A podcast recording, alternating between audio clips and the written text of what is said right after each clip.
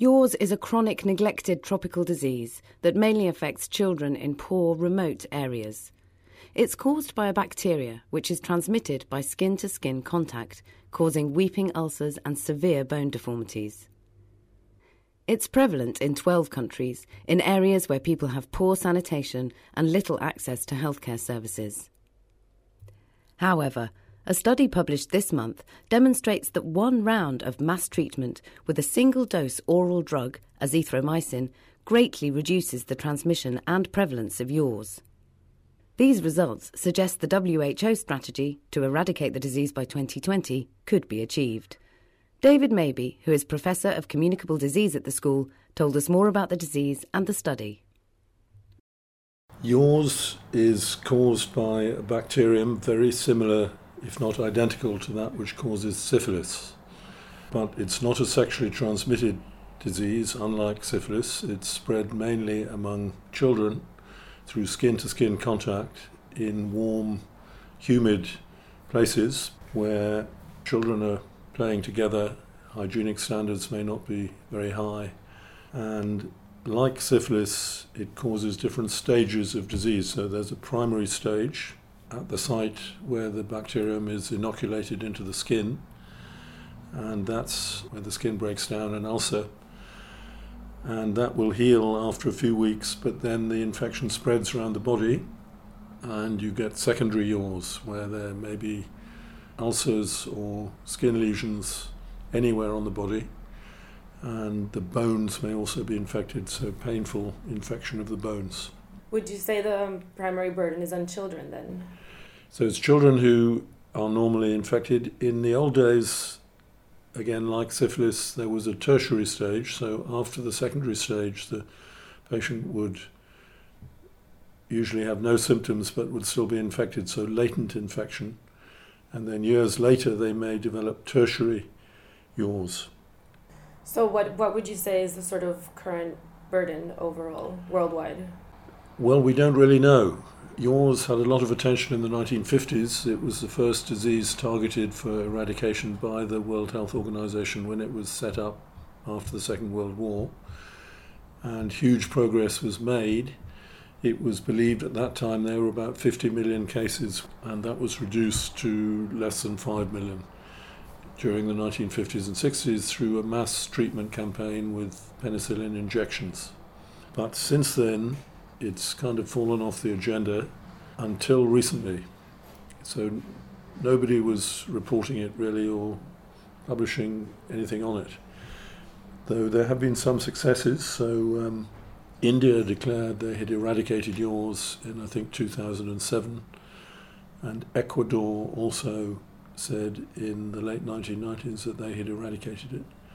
But since then, nobody's really been looking for it very much. So, why has the WHO now targeted for eradication by 2020? Because of a paper published by Oriol Mitjà, who's a Spanish doctor working in Papua New Guinea, and he did a randomized controlled trial comparing the traditional treatment of injectable penicillin with a single dose of an oral antibiotic called azithromycin, and he showed they were equivalent.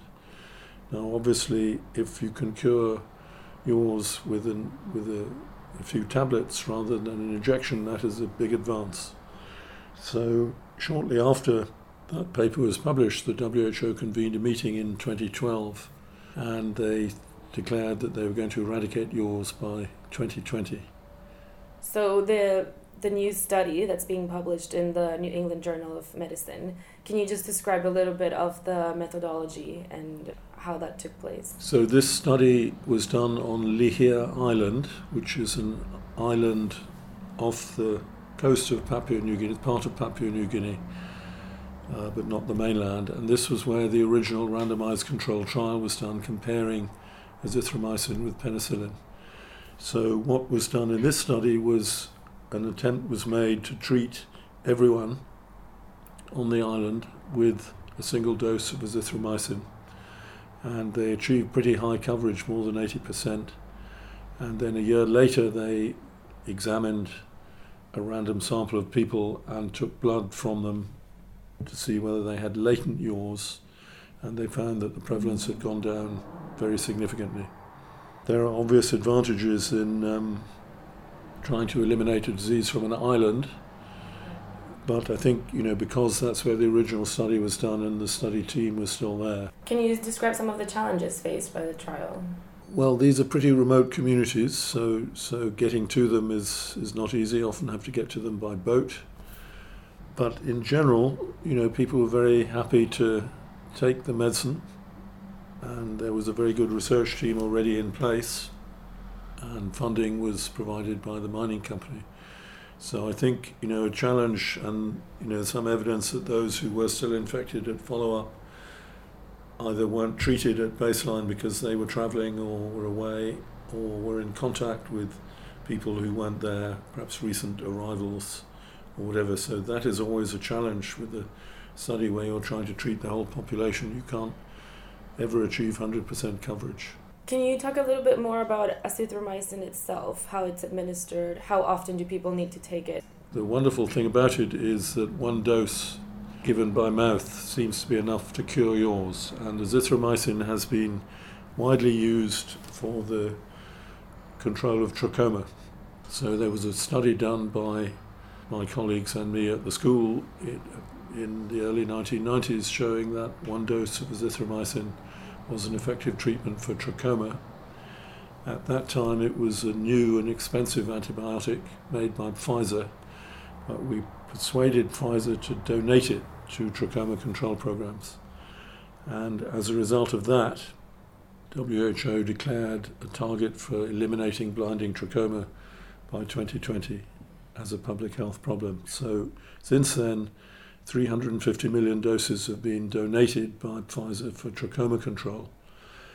And so, you know, we have a lot of experience of mass treatment, treating whole communities. It's a very safe drug has very little in the way of side effects, and people are happy to take it because it is very effective against a range of infections.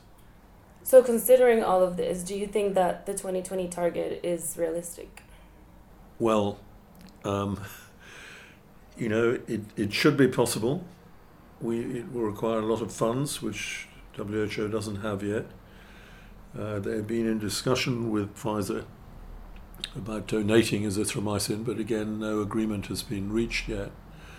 And there is another slight nagging doubt because if you're going to eradicate a disease, then it's important there should not be an animal reservoir.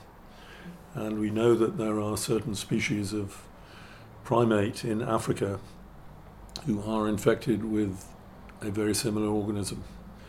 We don't know whether that is the same organism and we don't know whether you know there is evidence of transmission from non-human primates to humans.